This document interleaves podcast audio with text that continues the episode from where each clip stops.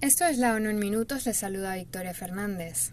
En los últimos 10 años, América Latina y el Caribe ha pasado de tener una de las tasas de vacunación infantil más altas del mundo a una de las más bajas, ha advertido UNICEF durante el lanzamiento del informe El Estado Mundial de la Infancia 2023 para cada infancia vacunación. El documento señala que este deterioro de la inmunización en la región sigue una tendencia global. En todo el mundo, 67 millones de niños no recibieron una o más vacunas en tres años. Entre las principales causas de este deterioro de la salud pública se encuentra la desigualdad. Los niños y niñas de los hogares más pobres tienen casi tres veces más probabilidades de no haber sido inmunizados en su vida que aquellos de los hogares más ricos. El informe también revela que la percepción pública de la importancia de las vacunas infantiles disminuyó durante la pandemia de COVID-19 en 52 de 55 países analizados. Según los nuevos datos publicados, las personas menores de 35 años y las mujeres fueron quienes manifestaron menos confianza en las vacunas infantiles tras el inicio de la pandemia.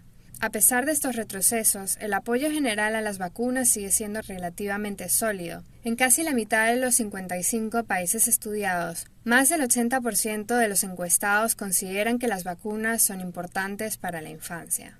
Por otra parte, en México, este miércoles el alto comisionado para los derechos humanos ha hecho un llamado a las autoridades mexicanas para que actúen con prontitud en relación con la sentencia de la Suprema Corte que declara inconstitucional la transferencia legal del año pasado de la Guardia Nacional al control militar.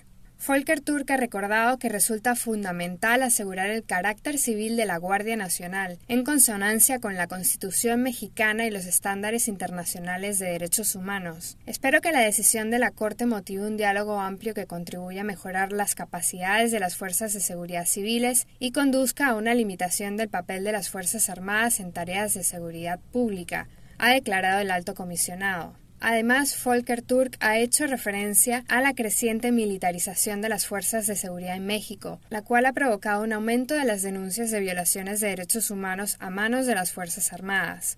En el ámbito financiero, la, Comisión Económica para América Latina y el Caribe ha publicado este jueves sus proyecciones económicas para 2023, las cuales prevén una desaceleración del crecimiento económico para toda la región. En un contexto de crecientes incertidumbres externas y restricciones internas, la Comisión espera que el crecimiento alcance el 1,2%.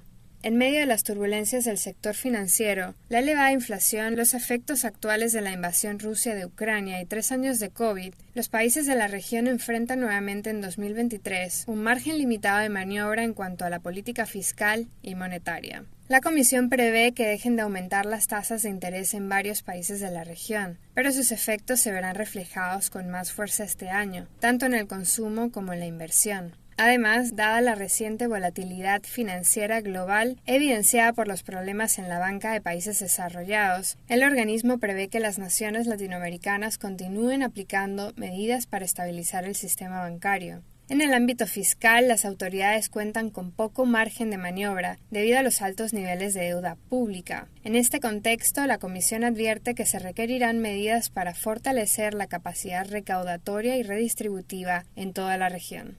Por último, en Sudán, la directora ejecutiva de UNICEF advierte que tras cuatro días de intensas hostilidades en el país, al menos nueve niños han resultado muertos en los combates y más de 50 han resultado heridos. La directora explica que han recibido informes de niños refugiados en escuelas y centros de atención, de hospitales infantiles obligados a evacuar a medida que se acercan los bombardeos, y de centros de salud y otras infraestructuras críticas dañadas o destruidas, lo que limita el acceso a cuidados y medicinas esenciales y vitales. Además, los combates han interrumpido la atención vital para unos 50.000 niños con desnutrición aguda grave.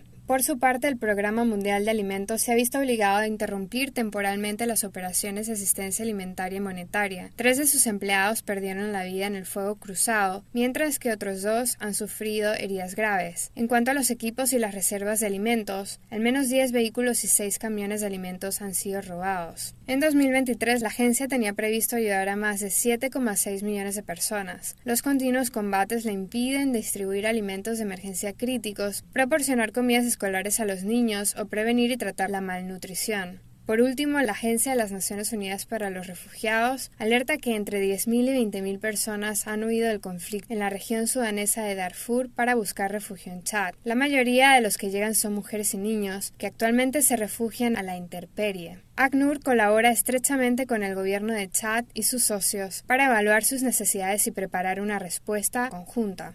Victoria Fernández, Noticias ONU.